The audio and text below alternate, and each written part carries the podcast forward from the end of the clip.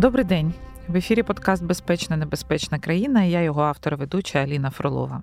Я вдячна вам за те, що ми прожили з вами непростий 2023 рік і розпочинаємо 24-й. Будемо продовжувати говорити про війну, про перемогу, про безпеку, про наших партнерів, про НАТО, про те, яким буде світ після нашої перемоги. Цей подкаст робиться спільно Центром оборонних стратегій Українською правдою та медіа центром Україна. Ви можете знайти нас на ресурсах Української правди, а також найбільших подкаст-платформах. Тож доєднуйтесь для того, щоб першими отримувати новини і дізнаватися щось цікаве. Розпочнемо 24-й рік з співрозмовником, який власне був одним з перших моїх гостей, коли ми почали цей подкаст. Це Вадим Скибицький, генерал-майор, заступник начальника ГУРМО України. Добрий день, пане Вадиме. Доброго дня. Ми з вами в 22-му році, здається, говорили про спроможності Росії. Е, з тих пір е, минув дуже важкий 23-й рік. Було дуже багато надій на український наступ, які не справдилися. Було дуже багато розчарувань. Наприкінці року дуже відчувалося таке, знаєте, в повітрі втома і серед людей і е, цивільних, і серед військових. Але ми знаходимося в тому стані, коли ну, власне, в нас немає вибору, і боротися нам треба продовжувати. Тож давайте з вами поговоримо знову про Росію, про її спроможності, про її спроможності вести довгу війну і про нашу спроможність цю війну виграти. Вчорашня новина про те, що перевага у снарядах на фронті зараз становить у Росії 5 до 1 на користь Росії, за даними Інституту війни американського. За оцінкою голови естонської розвідки, станом на кінець жовтня 23-го року Росія мала на складах 4 мільйони артснарядів і ще 350 тисяч поставила Північна Корея. Тобто, якщо Росія буде використовувати і підтримувати такий темп артилерійського вогню в 10-12 тисяч боєприпасів на добу, то в них, власне, вже є запаси до кінця 2024 року. Якось ви можете прокоментувати цю інформацію, ну і взагалі дати свою оцінку готовності Росії до 2024 року. Ну, давайте е, будемо говорити, що я більше спрямований на те, щоб не коментувати, а давати нашу інформацію, нашу оцінку. Uh-huh. Тому що вона реальна, вона наша. Це та інформація, яку здобувають наші підрозділи, та інформація, яку ми аналізуємо і готуємо як е, остаточний такий розвідувальний продукт. Насправді, якщо ми говоримо про ті боєприпаси, які знаходяться в Російській Федерації на складах, на арсеналах, е, необхідно однозначно робити всі заходи для того, щоб їх або відновити, перевірити. І про сказані там 4 мільйони, це ще не значить, що вони всі зразу підуть на фронт. Угу. Це перше.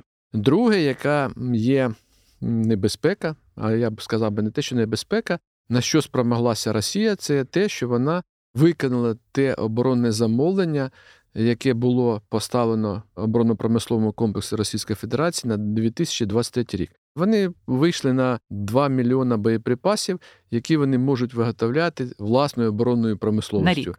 На рік і це угу. мається на увазі 122 і 152 міліметри. Це ще раз свідчить про те, що те, що залишилося на арсеналах, це ще не та цифра, яка зразу може бути застосована на фронті. Угу. І те, що в них є дефіцити, ми це тепер чітко розуміємо. Наприклад, вони замовляли одну кількість, а насправді промисловість Російська Федерація десь півмільйона, все-таки вона не виготовила, вона не змогла забезпечити повністю потреби Міністерства оборони. Саме через те виникла необхідність закупівлі таких боєприпасів. Спочатку везли з Білорусі, закупляли е, партіями в Ірану, а потім пішли великі партії боєприпасів, в тому числі 122-152 з Північної Кореї. Угу. І по суті, ми знаємо, звідки яким чином вони доставлялися на територію Росії, на яких арсеналах вони зберігаються, як потім доставлялися на фронт.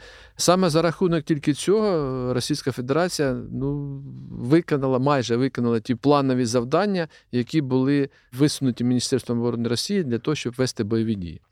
В цьому році Росія планує звісно, е, збільшити е, виробництво боєприпасів, але тут теж є ряд проблем. Вони пов'язані з багатьма аспектами. Перше, це виробничі потужності.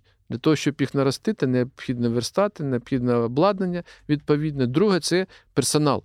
І при тому підготовлений нормальний персонал, спеціалісти, які здатні виготовляти не тільки боєприпаси, а й іншу зброю, в тому числі високоточну. І третє це складові, це компоненти, це порох, це інші компоненти, які необхідні, ті ж самі підривники, які необхідно або робити на території Російської Федерації, або закупляти в інших країнах. Наша оцінка, що е, дійсно Росія так і залишиться, що в неї буде такий ну, десь дефіцит 500 тисяч боєприпасів на рік, і відповідно вона буде намагатися ці боєприпаси десь знайти. А 500 тисяч це ми беремо від оцінки у цієї там 10-12 тисяч на день використання. Ми ми говоримо зараз про боєприпаси 122-152 угу. мм, тому що ті ж самі міни або боєприпаси іншого калібра, і взагалі інші боєприпаси, які використовуються, якщо брати в загальному, да, це 12-15 тисяч. Ну я зараз говорю саме угу. про такі найбільш потужні, це 122-152, це ті, які найбільш актуальні, найбільш витребувані не тільки російською стороною, ну і нашою, тому що да, українською, тому що це ж системи озброєння, це артилерійські системи ще там радянського виробництва, радянського стандарту. Да, ми перейшли на калібр 155. Але необхідно розуміти, що такого боєприпаса теж е, обмаль у нас, тому що ми його не виробляємо. І його необхідно закупляти або отримувати від наших партнерів. І що стосується такої спільної спроможності нас і партнерів, наскільки ми здатні не рівнятися, хоча б з Росією, да, а витримувати цей баланс. Все буде залежить від того, наскільки продуктивно буде промисловість працювати наших партнерів. Тому що на сьогоднішній день ця задача стоїть, вона була поставлена, якщо я не помиляюся, на третьому засіданні в Рамштайні. Угу. Саме одне з питань, яке розглядалося, це відновлення спроможності і нарощування спроможності оборонно-промислового комплексу країн НАТО. І вони це розуміють. Розуміють, що ті запаси, які були створені ще під час холодної війни, воно або вичерпані, або те озброєння, воно вже застаріле і потребує удосконалення, модернізації. Рік пройшов, більше року пройшло. Ми бачимо, що да, дійсно оборонна промисловість країн Західної Європи та взагалі європейських країн вона нарощує свої спроможності, але це не відбувається так е, відразу. Це ми бачимо і по артилерійським системам. Ми бачимо і по бронетанковій техніці, ми бачимо зараз і по боєприпасам, тому що є планові показники, на які намагається на сьогоднішній день вийти Європейський Союз, в тому числі для допомоги нашій державі. Ну інші показники, які зараз перебувають такою під увагою. Да? Першочергова увага приділяється не тільки країн НАТО і країн Європейського Союзу. У них у кожного є свої програми по розвитку, модернізації, нарощування, ну і оновлення оновлення того озброєння військової техніки, яка є е, в країнах НАТО. Ну, власне, якщо ми подивимося на проблеми, з якими стикається Росія, то Україна стикається зеркально з тими самими проблемами. Да? Це мобілізація, комплектація особового складу, це кількість снарядів, кількість техніки. А в нас ще є обмеження, на жаль, по далекобійним ракетам. Чому так виникає? Це тому, що у нас підхід однаковий з росіянами. Чи власне робить щось Україна для того, щоб асиметрично почати діяти? Знаєте, е, росіяни розганяють дуже такий потужний наратив, що маленька радянська армія не може да, перемогти да. велику радянську армію. Ну вони мають на увазі свою армію, і відповідно угу. наші збройні сили, сили оборони. Але в нас є креативні підходи. У нас є новітня збройна військова техніка, не тільки наша, а й е, західного, це стандарту НАТО. От. І проблема тут заключається в тому, що, на жаль, під час війни росіяни швидко навчаються. І якщо ми давайте, от по простому прикладу, порівняємо, як наносилися ракетні удари в жовтні-листопаді 2022 року, да? і як вони наносяться зараз в січні 2024 року. Це зовсім інша тактика, це зовсім інші підходи, це зовсім інші методики по визначенню цілей, це зовсім інші підходи по прокладенню або опрацюванню маршрутів руху крилатих ракет і таке інше. На жаль, да, вони навчаються. Стосовно наших можливостей, ну я не буду говорити е, за всі, за сили оборони. Uh-huh. Я більше скажу про нашу про воєнну розвідку. У нас є свої напрацювання, вони потужні, які стосуються всіх видів розвідки, починаючи від агентурної, закінчуючи там кіберрозвідкою, розвідкою з відкритих джерел, технічною розвідкою, тому що на сьогоднішній день без сучасних підходів, без сучасних методик, без сучасних засобів розвідки неможливо мати повну картину і спрогнозувати подальші дії ворога. І в росіян зараз більше 400 тисяч людей залучено в ведення військових дій. Правильно я розумію? Якщо ми говоримо про сухопутний компонент, угу. на сьогоднішній день це 462 тисячі осіб сухопутного компоненту Збройних сил Російської Федерації, які перебувають на нашій території угу. і ведуть бойові дії. Сюди додамо 35 тисяч Росгвардій, які uh забезпечують ці всі окупаційні режими на окупованих, тимчасово окупованих територіях. Ну а Сюди необхідно додати і Чорноморський флот, і авіацію, і інші там спеціальні підрозділи, підрозділи, які забезпечують. Да, це потужне угруповання, яке на сьогоднішній день розгорнуто на наших тимчасово окупованих і територіях. І це майже вдвічі більше людей, ніж було на початку війни, коли власне так, відбулося дійсно, вторгнення. Дійсно, якщо я не помиляюся, на час вторгнення сухопутний компонент один нарахований більше 180-190 тисяч. Але ж необхідно врахувати перше ті території, які вони забрали. Угу окупували. Раз це ж не тільки Донецька, Луганська область, де були да. на той час розміщався перший і другий міський корпус, там інші підрозділи Збройних сил. Це перше. Друге, про активність бойових дій. Якщо ми говоримо ну, період там 2015 і до початку агресії, це була. По суті, оборона з одної сторони, з іншої сторони, це були обстріли, це були сталі позиції то на сьогоднішній день динаміка збройної боротьби, динаміка збройних сил, які розгорнуті, розгортаються на території на нашій території російських, це зовсім інше. І а виходячи з їхньої спроможності до мобілізації, да, ви ж ну, напевно оцінюєте потенційно, скільки ще людей може бути залучено. Який розвиток подій ми можемо очікувати на фронті? Тому що ми явно зараз спостерігається активація дій майже по всьому східному фронту, так з якимись фокусними точками, але все одно наступ, не наступ, більш активна діяльність спостерігається і говорять про те, що укомплектованість їхнього війська становить 95%, що досить великий показник, як для активних бойових дій. По-перше, мобілізаційні заходи, які вживає Російська Федерація на сьогоднішній день, може їх характеризувати наступним чином: перше, ну законодавча база. Вона створена, вона посилена під час війни. Це і відповідальність за облік, за порушення обліку військовозобов'язаних, це відповідальність за те, що ти не з'являєшся до воєнкомату, відповідальність за ухиляння і так далі. так далі. Тобто законодавчо вони це закріпили. Наступне питання, яке пов'язане з мобілізацією, на сьогоднішній день да, їм вдається підтримувати от угруповання на різних напрямках, які розгорнуті, укомплектованість від 92 до 95%. Були моменти, коли це укомплектованість знижувалася там до 89-90%, але за рахунок такої часткової прихованої, ну, я не скажу, що це прихована мобілізація. Продовження мобілізації Рутинна така. Така повсякденна, угу. да, повсякденні заходи мобілізації, їм вдається підтримувати саме на такому рівні 92-95% це угруповання. Що це їм дає? Ну, по-перше, це повністю укомплектовані підрозділи, да? більше 90%. Друге питання: чому так багато військ? Це їм дає можливість проводити ротацію, відвоїти ті частини і підрозділи, які втратили свою боєздатність, а втратили це значить, де особовий склад, чисельність менше 50%, відвоїти в тилові райони. Відновлюватися, поповнюватися і знову виходити на лінію фронту.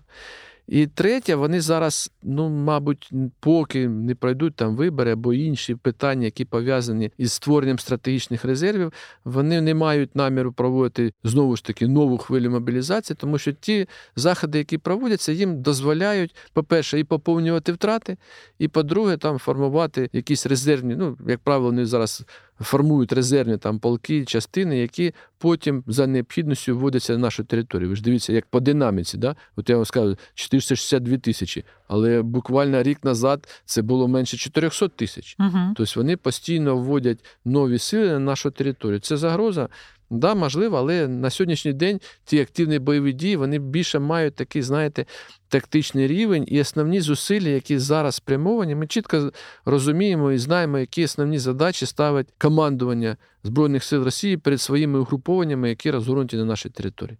Щоб ми розуміли, ну, по-перше, це проведення на окремих напрямках тактичних наступальних дій, а утримання тих територій, які вони зайняли. А оці тактичні е, дії вони спрямовані на те, щоб повернути ті території, які ми звільнили угу. протягом ну, в основному 2022 на початку 2023 року. Наступне питання це відповідно утримання бойового свого потенціалу і недопущення проведення більш активних наших наступальних контрнаступальних дій.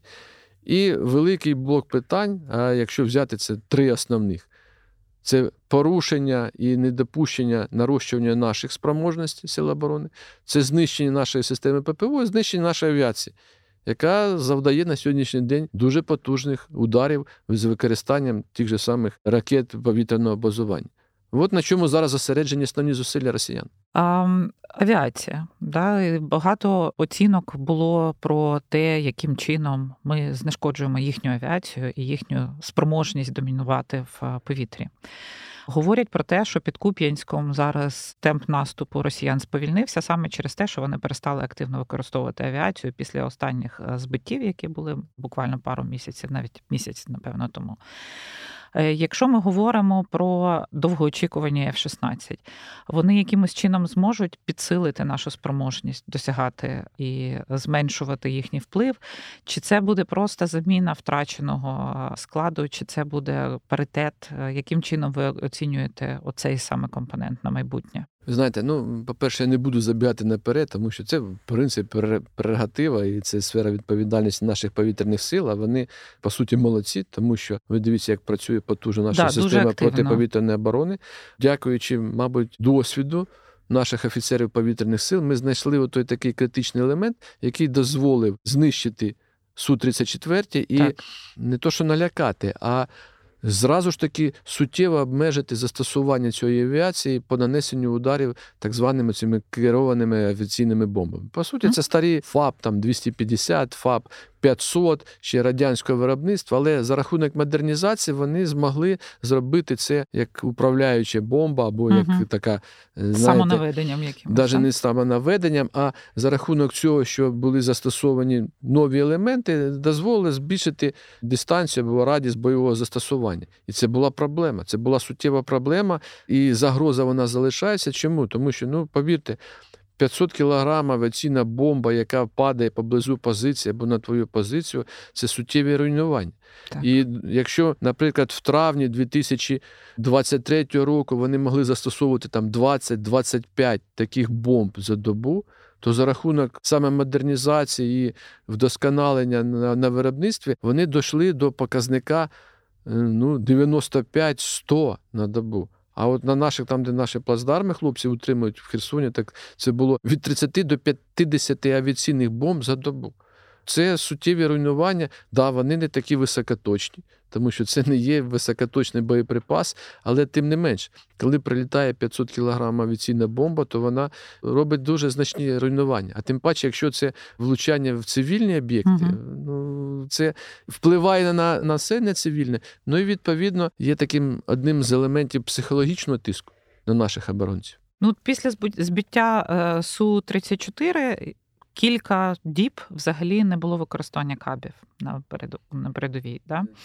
Це класичний підхід. Абсолютно. класичний От Дивіться, ну я вам привожу приклад. Якась авіаційна катастрофа або якийсь угу. розбився літак в Збройних силах Росії. Це дві-три наби проводяться розслідування, з'ясовуються обставини Для того, і щоб... робляться висновки. Угу. Через те точно так же тут збиті літаки.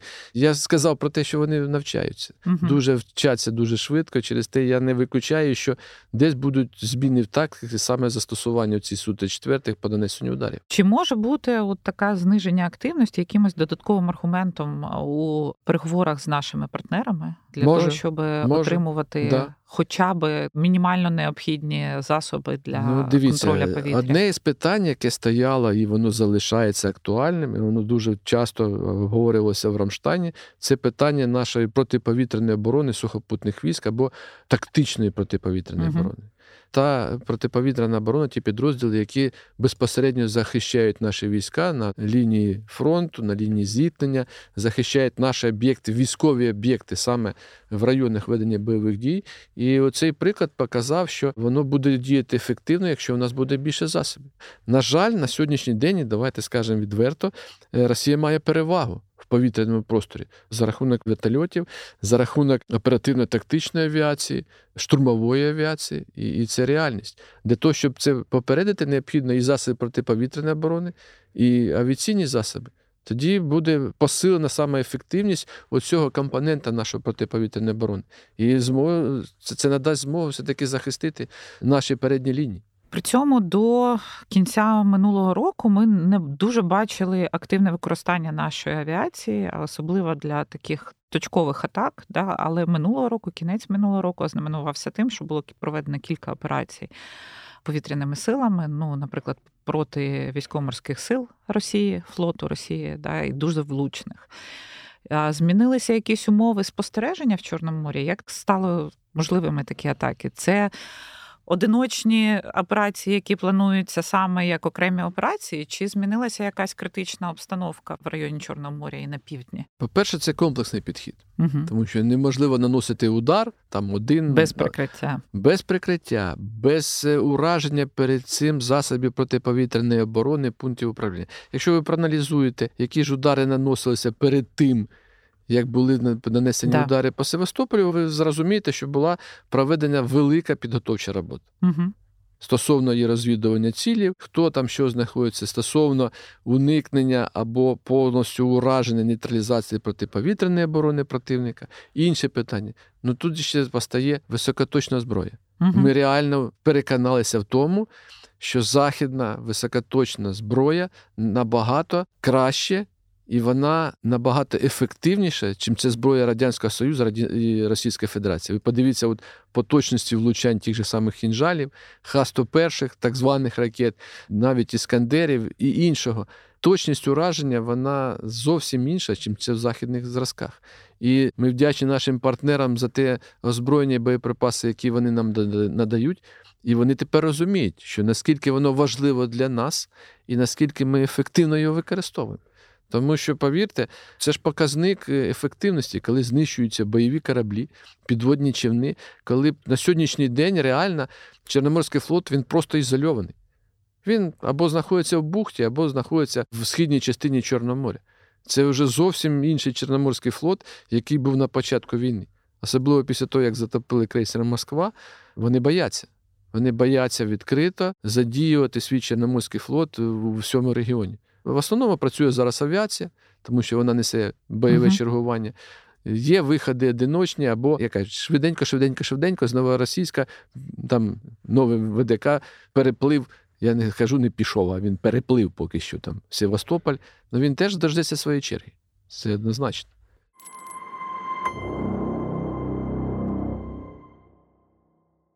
Якщо дивитися на знову ж таки прогнози і оцінки, які робляться зараз західними аналітиками, всі власне говорять про те, що війна переходить в якусь затяжну стадію. Від 24-го року ніхто не очікує прориву.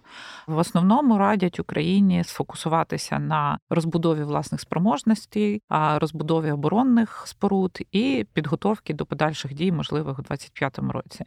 Путін також, е, виходячи з його офіційних заяв, налаштований на якусь довготривалу війну. І ось якщо ми входимо в таку довгу війну хто все ж таки в довгій війні має перевагу Україна чи Росія. Тому що тут оцінки якраз розходяться, і, наприклад, той самий інститут війни, який став зараз дуже популярним, він говорить про те, що в довготривалій війні Росія має менше шансів ніж Україна на виграш і на досягнення своїх цілей. Як ви оцінюєте перспективу? Кожен аналітик оцінює, да, говорить, да. да довготривала. А давайте візьмемо до уваги ті факти, які є на сьогоднішній день. Ну, по-перше, просто сидіти в обороні це шлях нікуди. Це однозначно. Ми вже сиділи. Да. Чому? І ми це розуміємо. На жаль, Російська Федерація має достатньо мобіляційного ресурсу. Угу. Ми ж це бачимо. Бачите, як вони поповнюють свої втрати. Яка е, укомплектованість підрозділів. Тобто у них достатньо ресурсу для того, щоб покривати той е, некомплект, який відбувається за рахунок втрат. А втрати доволі таки величезні. Це перше. Друге, розвиток наших спроможностей він теж буде залежати від того, наскільки наш оборонно-промисловий комплекс здатен виготовляти озброєння військову техніку. Зараз всі говорять наші партнери, що необхідно локалізувати виробництво так. і так далі. Але от удари, які наносить Російська Федерація, вона ж демонструє, що ви тут не думайте, не плануйте щось робити, бо ми будемо вас наносити удари. Хоча їхня розвідка так до сих пір і не зрозуміла, де є виробництво, а де торговий центр побудований в цехах колишнього підприємства оборонно-промислового комплексу. Е, наступне питання дуже багато буде залежати від наших партнерів. Від наших партнерів, тому що на сьогоднішній день навіть спільне виробництво, спільні зусилля по нарощуванню наших спроможностей, сил оборони, збройних сил, вони будуть залежати від спільної роботи, грубо кажучи, да? від тих бюрократичних процедур, які теж є. Це ліцензії, це і відповідно своєчасне прийняття рішення і доведення до логічного завершення тих планів, які на сьогоднішній день ми розробляємо з нашими партнерами. Е, що стосується Росії, ну давайте скажемо так. Перше, ми це бачимо по тим озброєнням, які зараз застосовуються Російською Федерацією. Це результат того, що хто б що не говорив, а санкції діють. Санкції діють стосовно комплектуючих, санкції діють стосовно підприємств, санкції діють стосовно постачання вже готових видів озброєння військової техніки. Ніхто не хоче постачати з готове до Російської Федерації. Комплектуючі, да, і вони заходять на територію Росії. Вони намагаються налагодити своє виробництво, але на сьогоднішній день це достеменно вже відомо без компонентної бази високотехнологічної, той же самої американської, західних країн. Росія не здатна виготовляти найбільш високоточне озброєння. І якщо ми говоримо про просте озброєння, це одне. Якщо ми говоримо про більш стратегічні питання, наприклад, ті ж самі, давайте візьмемо там Борей, да, комплекс, е, візьмемо інші стратегічні сили, які от вони намагалися продемонструвати свою ефективність під час там стратегічних навчань. Літає, е, влучає тільки те, що було розроблено в Радянському Союзі. Все решта, воно не дотягує до тих стандартів, які були закладені раніше. І, по суті, не відповідає тим заявленим характеристикам, про які говорила Російська Федерація. Той же самий кінжал. Да? Ну, так всі боялися, але давайте реально побачимо, яка ефективність і яка точність ураження. Да, це швидкісна, там гіпер, е, ракета, але це зовсім не те, що було так красиво показано в рекламних роликах. А взагалі, якщо говорити про ракети, Росія буде продовжувати оперувати цими зразками, які ми бачимо зараз, чи в них є якісь нові розробки, які можуть е, суттєво змінити і точність, і е, ефективність? Знову ж таки повернусь. Санкції діють. Угу. То, що точності, ефективності, а тим паче нових розробок не буде, це вже однозначно. Вони тобто намагаються... ми можемо говорити просто про збільшення кількості існуючих ми зразків? Ми будемо говорити навіть не про збільшення кількості, ми будемо, мабуть, все таки говорити про те, що аналіз показав, і ми це розуміємо, особливо це показав 23 рік. Ота кількість, яка є на сьогоднішній день, Росія тільки спроможна покривати ті витрати або те застосування, яке вона робить кожен день. Я от, е, мабуть, місяць назад, да, а може трошечки більше, було інтерв'ю. Ми говорили про можливість нанесення удари по нашій енергетичній системі і uh взагалі. Так от, коли ми проаналізували в жовтні місяці 2022 року, коли вони почали наносити масовані удари, у них ну, було від 900 до 1000 високоточних стратегічних ракет. Так. В минулому році, на цей же період часу, на жовтень, у них скільки і залишилось. Угу. Тобто, по суті, те, що вони витрачають, або, скажімо так, те, що вони виготовляють, те вони і витрачають. Суттєвого приросту ми так і не побачили. Ви ж дивіться, ті ж самі Х-101, угу. калібр. Ну, з середини вересня вони зовсім не застосовувалися. Це більше трьох місяців. Накопичували. Накопичували, тому що необхідно було поповнювати. А що стосовно корейських ракет, е, якими характеристиками вони? Тому що багато говорять про те, що ну, вони вже прибули на територію Росії. Говорити, багато так. хто говорить на сьогоднішній про день ми чітко володіємо, що да, є угоди, є постачання боєприпасів. Дуже багато зараз говорять про балістичні ракети. Росія зацікавлена в отриманні балістичних ракет, тому що тих же самих іскандерів недостатньо в Росії. Точка У вона вже пішла. Зараз вони розглядають можливість зняття там із, із зберігання ще колишніх радянських ракет.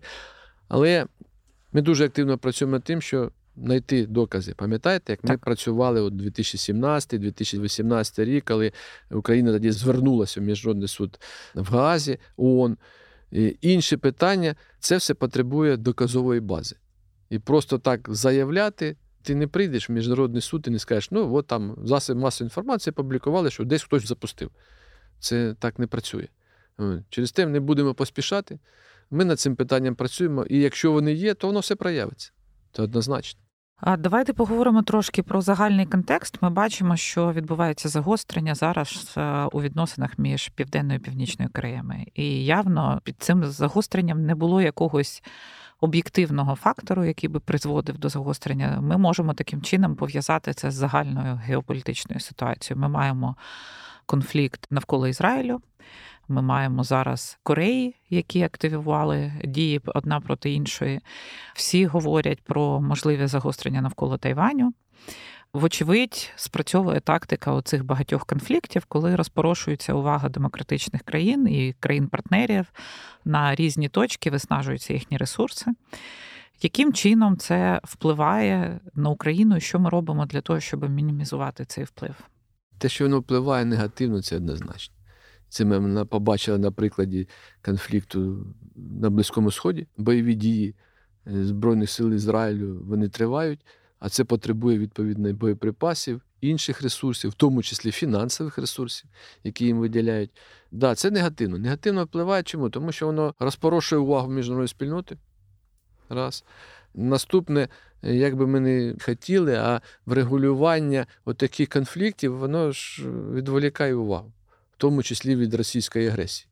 А Російська Федерація навпаки ще намагається використати таку ситуацію, як так званий миротворець, да, теж тому, що ну, це постійний член Ради безпеки ООН, відповідно, вона має свій голос в Раді безпеці, до речі, якого необхідно вже да. Да, позбавити. Міжнародна спільнота ну, не поспішає. Але Тут необхідно ще врахувати, що і просто інформаційно, інформаційними кампаніями ці питання підтримуються. Нестабільний регіон, Північна Корея, Південна Корея, там же ж так воно, знаєте, йде як такою хвилями. По, хвилями. То вони вже майже домовилися, да, пам'ятаєте, щось домовилися підписати якісь договори, потім пішов знову загострення, і е, воно постійно так. Але тим не менш, да, це відволікає міжнародну спільноту. Зараз дуже активно обговорюють. Да, вибори будуть на Тайвані. І і всі ці аналітики, а, значить, збройний конфлікт буде, якщо не в 25-му, то значить 27-му. І воно так от постійно, постійно, постійно. Плюс ще нам необхідно додати і Російську Федерацію вони дуже потужні в інформаційному плані, в інформаційному просторі. І вони використовують будь-який привід для того, щоб відволікати увагу від себе, від своїх дій, ну і відповідно підривати цю таку, знаєте, міжнародну стабільність і, і єдність міжнародної спільноти по врегулюванню конфліктів. А чи бачите ви в цьому руку Кремля? В роздмухуванні ну, всіх цих конфліктів? Однозначно, тут е, ми говоримо про те, що Кремль використовується. Угу. Наскільки це підтримуються Кремлем, ну, наприклад, фінансово. Да? Ну, По фінансовому однозначно, наприклад, той же самий Хамасовські угруповання, вони підтримувалися і підтримуються Кремлем. Це вже ні для кого не таємниця, ті ж самі біткоїни і, uh-huh. і, і решта криптовалюта на сьогоднішній день вона вже використовується дуже активно. Ну і інші питання, які пов'язані ще традиційно з Радянським Союзом, от, Палестинською автономією uh і так далі.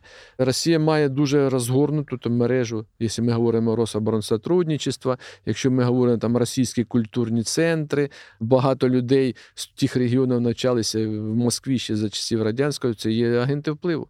Хочемо, ми не хочемо, але Російська Федерація продовжує використовувати саме оцей. Інструмент підготовки. Ви ж подивіться, наскільки зросла кількість студентів з країн Африки, які зараз навчаються в Москві. І це ж не просто так. Це політика, яка спрямована на постійну присутність Росії в цих країнах, в цих регіонах. Плюс і ще ті люди, які навчаються, ну однозначно вони будуть лояльно ставитися до Російської Федерації. І через них Росія буде реалізовувати свої національні інтереси. Так, да, це може бути не так, як кажуть, напряму сказано, рука Москви чи не рука Москви, але ті заходи, які були при Радянському Союзі, проводилися, вони точно так же проводяться Російською Федерацією і навіть ще сильніше. А якщо поговорити про ситуацію, яка складеться протягом 2024 року в результаті серії виборів в наших країнах-партнерах, та от е, переді мною список ключових виборів, які будуть, у нас 10 березня це Португалія, 15-17 березня Російська Федерація. 6-9 червня вибори до Європейського парламенту. Новина останніх днів, що очолювати може угу. Орбан. 9 червня Бельгія, де є ризик приходу ультраправих сил. Жовтень заміна генсеку НАТО. 5 листопада президентські вибори у США. Тобто, вочевидь, особливо коли проводяться вибори, країни більше фокусуються на внутрішній повістці. Дуже багато речей, включаючи нашу війну, буде використовуватися в політичній риториці. Ми бачимо, як активно це відбувається у Сполучених Штатах, і власне ми бачимо, що дійсно ультраправі посилюють свої впливи і в Європі, і в інших країнах. Це є частиною нашої реальності. Да? Ми маємо брати це до уваги. Що б ви порекомендували Україні з точки зору того, яким чином хеджувати ці ризики? Яким чином простроїти власну стратегію таким чином, щоб мінімізувати негативний вплив можливий? Я не є політиком, але е, наша задача головного управління розвитку Міністерства оборони це своєчасно інформувати, робити наші прогнози, робити наші пропозиції, рекомендації, тому що за нашою оцінкою найбільш важливими виборами, які заплановані на цей рік, є вибори до Європарламенту угу. і вибори в Сполучених Штатах Америки. Європарламент, правильно ви сказали, ви ж дивіться, як посилюються там праві партії, і як змінюється на сьогоднішній день цей політичний ландшафт не тільки в окремих країнах Європейського Союзу Європи, а це може вплинути і, і взагалі на загальну ситуацію в європейському регіоні. Я маю на увазі політичні сили. Через те вибори в Європарламент да, вони будуть таким сигналом або індикатором, як в подальшому буде розстановка політичних сил, і це необхідно вже врахувати при нашій е, зовнішньополітичній діяльності. А стосовно Сполучених Штатів Америки, ну всі дивляться на, на вибори. Як іде цей хід, і всі очікують. Однозначно, ми це розуміємо, всі очікують результатів виборів в Сполучених Штатах Америки. Через те, 2024 рік він буде в цьому відношенні доволі такий важкий. Я не говорю про Росію, там все зрозуміло. Ну, да. Да, Там 75-75 і інші питання, які це Може, просто 90? Це вже просто смішно. Ну, 90, ну, є ті цифри, які Путін перед собою поставив. Тим не менш, знову ж таки, повторюся, всі дивляться на вибори в Сполучених Штатах. От, І відповідно від цього будуть прийматися рішення, буде визначатися політика країн.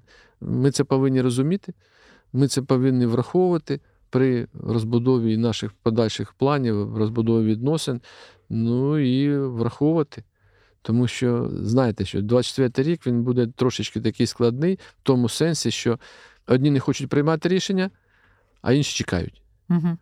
От і все. Через те тут повинна бути дуже активна наша дипломатія для того, щоб використати ті надбання, які зараз є. Ну і відповідно закласти фундамент підґрунтя для того, щоб результати виборів не впливали на нас, особливо не впливали на нас в негативному сенсі. Окей, то якщо ми з вами проговорили, що сидіти в обороні це не варіант для України. Якщо ми бачимо ризики того, що можлива затримка з допомогою в силу політичних різних е, рухів в Європі і Сполучених Штатах. Ми говоримо про те, що нам з одного боку треба збільшувати власні спроможності виробничі, да, з іншого, в нас є дуже великі ризики через постійні атаки Російської Федерації. То що може бути найкращим варіантом розвитку подій для України в цьому році? І що може бути найгіршим? Ну, давайте так. Перше, ми повинні бути оптимістами. Це звичайно. Да, оптимістами. Але І, надія не може бути часто, да, частиною оптимі, стратегії. оптимістами. Ми розуміємо ту ситуацію, в якій ми зараз знаходимося. Ми розуміємо ті ризики, загрози, які є для нас у всіх сферах, що в політичній, що в економічній, що в воєнній, да? воєнно-технічні ті ж самі. Ми розуміємо ці загрози, відповідно, можемо вибудовувати свої плани і свої подальші дії. Наступне питання партнери. Партнери теж розуміють теж розуміють, наскільки стійкість України вона дозволяє вирішити їхні безпекові питання, поновити, модернізувати Збройні сили, налагодити сучасне виробництво, замінити, а по суті, що вони вже зробили, вони повністю утилізували ту всю радянську, е, російське озброєння, військової техніки, боєприпаси, там в Європі вже нічого нема. Життя е, привело до того, що вони всі перейшли на натівський стандарт, вони посили свої спроможності по сумісництву і, відповідно, наростили свій потенціал оборони. Ми говоримо про те, що знову ж таки не потрібно говорити там оборона, наступ. Тому що все ж залежить не тільки від ситуації на полі бою, ще й дуже багато аспектів, які стосуються і наш внутрішньої ситуації, а Росія це розуміє, наскільки можливо використовувати дестабілізацію в своїх власних інтересах. Ми говоримо про підтримку партнерів, і з ними необхідно працювати. Є відповідна вільнюська декларація, де чітко визначена наша підтримка, можливість е, гарантії отримання допомоги, ну і інші питання, які необхідно розглядати в комплексі. Тому що без успіху на інших поприщах, на інших напрямках, просто ситуація на полі бою вона нічого не дасть. Це буде або оборона, контрнаступ, наступ. Але знову ж таки, ми говоримо про те, що стратегічних завдань, які ставила Російська Федерація перед собою з початком так званої спеціальної військової операції, вони за два роки війни так і не досягнуть. І зараз вони намагаються все-таки вирішити це питання. А я от нагадаю, перше, це повне, як вони говорили, там звільнення Донецької Луганської області, тобто вихід на адміністративні кордони Луганської і Донецької областей. Угу. Ну, це не завершено, і ця задача не виконана. І вони постійно передвигають ці терміни. То була весна минулого року, потім осінь, потім до 1 січня 2024 року, зараз там до 1 березня, тобто до виборів цього року. Але те просування, яке є сьогодні на лінії фронту з боку Російської Федерації, воно не дозволить виконати ці задачі. Вони колись навіть планували там у 22-му році восени до кінця 23-го взагалі повністю вийти на Дніпро. Угу. Так що тут необхідно теж зважувати, які цілі буде ставити перед собою Російська Федерація. А я вам назвав, що одним з основних завдань, які зараз вони передбачають перед собою, це утримання захоплених територій. Тобто Ми... вони входять в оборонну війну більше ніж в оборонну війну, але знову ж таки вони планують для себе проведення наступальних операцій на окремих напрямках, що, до речі, ми зараз і бачимо. І ми бачимо, наскільки змінилася тактика ведення бойових. Це в основному зараз дії штурмових загонів, штурмових груп, штурмових груп 10-12 осіб. Ми не бачимо потужних таких колон, е, батальйонних, я вже не говорю там бригадних і так далі, які застосовуються під час е, ведення бойових дій. Тому що сучасне поле бою, воно наскільки таке динамічне і наскільки воно прозоре з точки зору розвідувальної інформації. Це безпілотні літальні апарати, це космічні апарати, це інші засоби розвідки, які дозволяють повністю володіти ситуацією на полі бою. І будь-яке угруповання військ або підрозділ, яке висувається для виконання будь-яких завдань, воно може бути за лічені хвилини як кажуть, виявлено, і за лічені хвилини знищено або артилерійським вогнем, або ракетним ударом. Чи це, це є специфіка зараз е, ведення бойових дій? Власне, Друга світова війна закінчилась в тому числі через те, що з'явилася нормандська операція. З'явилися союзники відкриття Другого фронту. Росія постійно погрожує країнам НАТО навіть да, тим, що вона прийде до них. Фіни готуються до прямого зіткнення з Росією. Балтійські країни вони завжди говорили про загрозу того, що у разі недостатнього спротиву України вони будуть тими країнами, які постраждають найбільше. Чи існує такий розвиток подій в е, реальності, який може призвести до вступу у війни, ну хоча б тих країн, які відчувають пряму загрозу власним територіям, таким як Фінляндія, Балтійські країни, можливо, Польща? Ну тут ми говоримо вступу на захист нас чи взагалі вступу в війну? Взагалі вступу в війну. Я розумію, що на наш захист навряд чи хтось фізично може надати свою власну армію. Поки ми стримуємо агресію Російської Федерації, таких можливостей в Росії нема. Вони uh-huh. не мають стратегічних резервів. Ви ж дивіться, те ж саме протиповітряну оборону підрозділи вони передислокували з далекого сходу, з півночі, з північних регіонів для того, щоб посилитися і в Криму, і посилитися вздовж кордону з нашої держави. Це перше. Друге, ну вони вже ходили в Фінляндію, там якому 39-му да. році. Але тепер Фінляндія це вже потужний гравець, тому що вона є членом НАТО. Через те наш прогноз, наша оцінка дуже проста. На сьогоднішній день Російська Федерація не має спроможностей проводити стратегічні сухопутні наступальні операції проти інших країн. Тому що весь ресурс сухопутного компонента він е, зараз е, націлений і знаходиться на нашій території. Стосовно можливості там нанесення якихось окремих ударів, там дальньою авіацією, стратегічною авіацією, це вже інше питання. Але зараз да, є загроза, е, є виклик. Ну, прямої загрози, що от завтра почнеться війна в країнах Балтії, там нема вже ким воювати. Просто-напросто. Ну що ж, я так і не змогла вичавити з вас жодного прогнозу, що говорить про професійну підготовку. Прогноз дуже простий. Да. Росія буде продовжувати бойові дії, активні бойові дії для того, щоб виконати ті завдання, які перед нею стоять. От, І все буде залежати від того, наскільки ми ми їм не дамо це зробити. Це однозначно. І те, що вони планували зробити там протягом спочатку одного періоду, другого, потім двох років, на сьогоднішній день не реалізовано. Ну а наш прогноз нам необхідно розвиватися, посилюватись. І дуже багато питань, які пов'язані, в тому числі з мобілізацією, в тому числі з підготовкою і оснащенням наших сил оборони. Тоді буде успіх. А, да. Тоді я сподіваюся, що наприкінці 2024 року ми з вами зможемо оцінити рік, що минає, і сказати, що ми більш-менш задоволені результатом, що нам вдалося зробити ті кроки, які забезпечать нам, якщо не перемогу в 2024 році, то наближення до цієї перемоги. Да. Я вам дуже вдячна. Дякую вам за спільні зусилля.